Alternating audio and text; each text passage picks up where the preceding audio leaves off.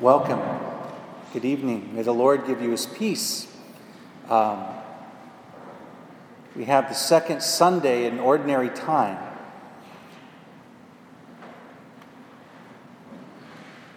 In, in many ways, it's, it's a little bit of a sad time.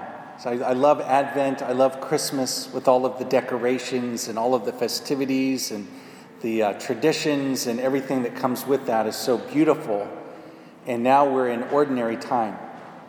And uh, I want to share with you something that happened over the new year.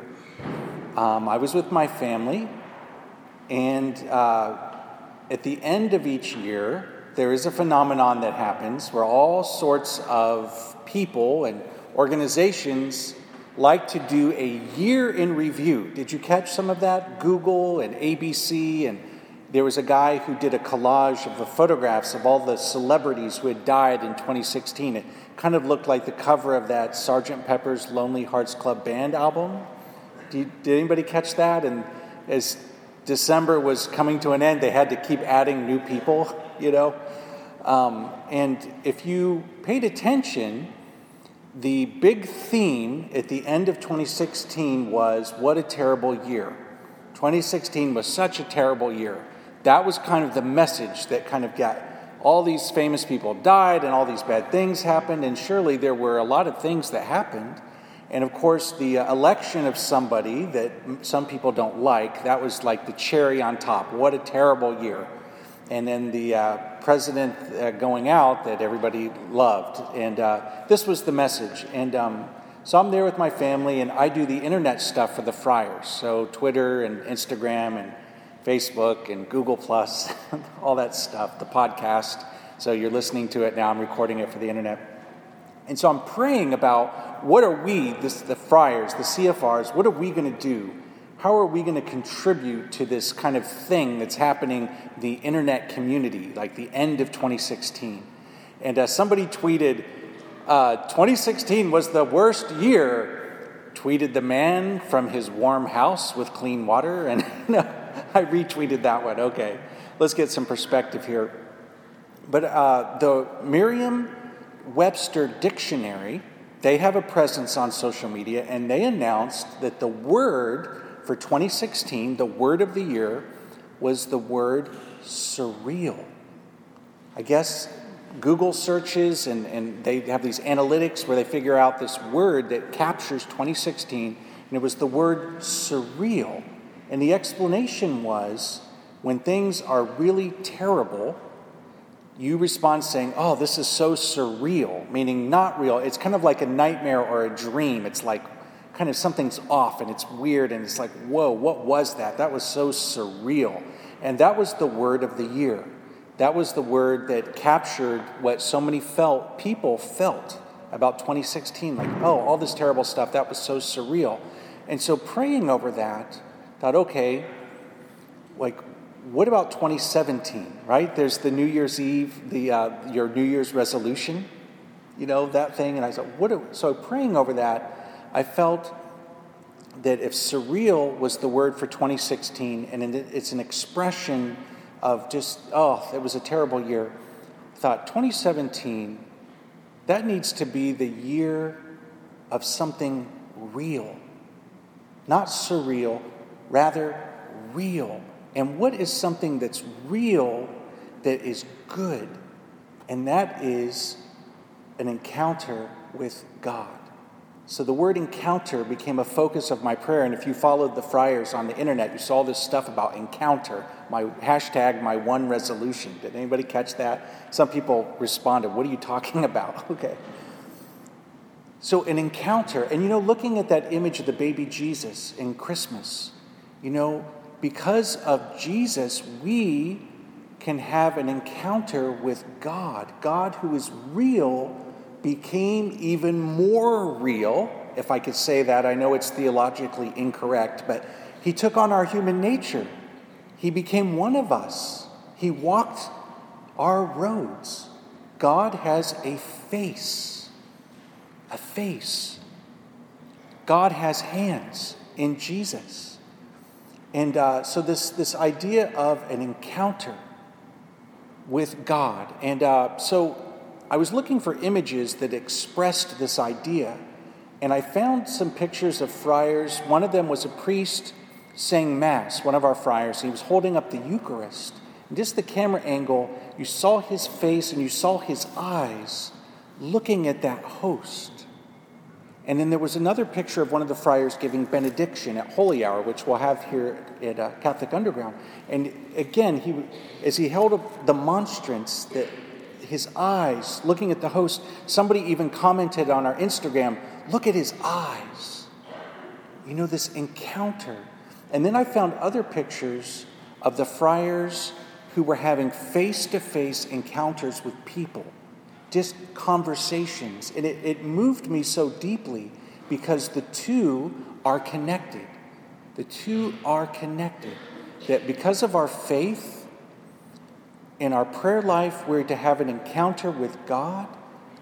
And then this spirituality of encounter helps us to encounter others. And you know, with so many in interactions through the internet and you know who's friends on Facebook and everything, you know, you wonder if that leaves us feeling hollow.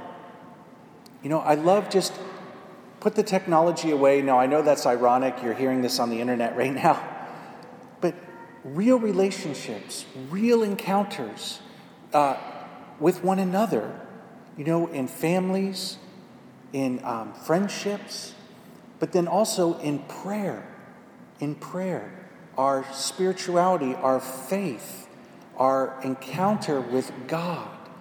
You know, at the liturgy, uh, the rubrics when it tells the priest to hold up the host and show the host to the people, and then the priest says the words, "Behold, the Lamb of God." And um, some people at that moment, there's such a reverence, you just kind of want to like bow face down. But really, you should be looking at the host. And there's this opportunity when you come forward to receive communion we don't pass the plate around like take a host and pass it on. They do that in some Protestant churches, but in our church, you have to come forward and you receive the Lord very personally.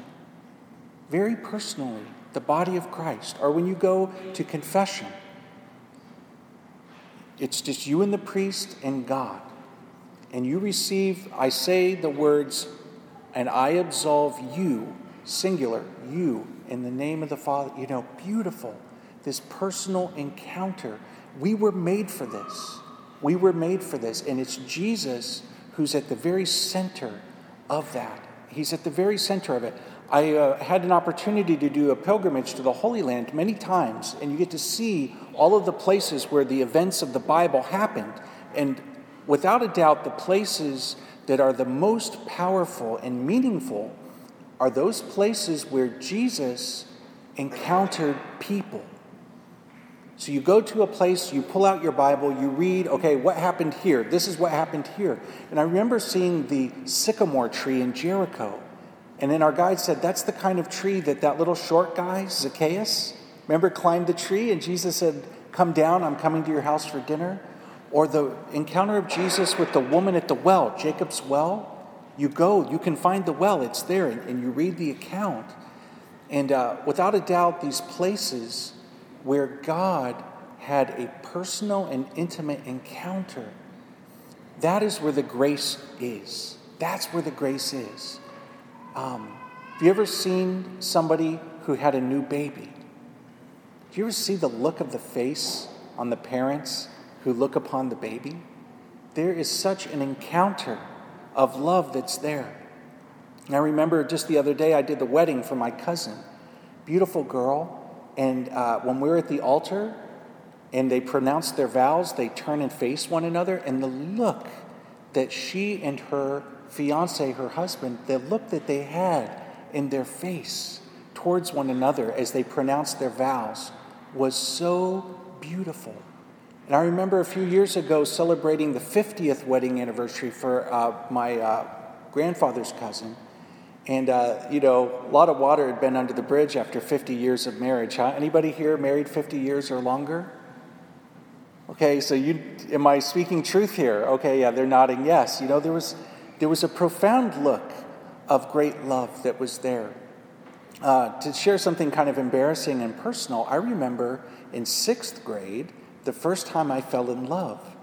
And the first time I saw this girl look at me, and it kind of made my heart skip a beat, and there was butterflies going like this in my stomach. And it was such a beautiful encounter, you know, that, that recognizes the goodness of the other, that you are valuable, you have dignity, it is good that you exist. God looks upon us in this way. That's why he took on our human nature. That's why Jesus came. There are a number of passages in the Gospels that make reference to Jesus looking at people. The most powerful one is when he's on the cross and he speaks to the good thief. You remember that account? Today you will be with me in paradise. And St. Augustine, commenting on the scene, says, How did the good thief, you know, per, you know he, his last act of theft, he stole heaven, okay?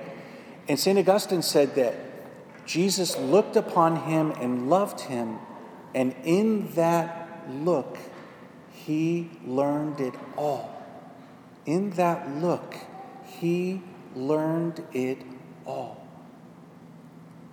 So, the one thing that is real, the one thing that, that gives us meaning and value, this encounter with God and with one another, and that is the fruit of the Holy Spirit in our lives. So, let's pray in this year 2017 that this would be a year of encounter, a year of being in contact with what's real, with God, and with one another. Amen.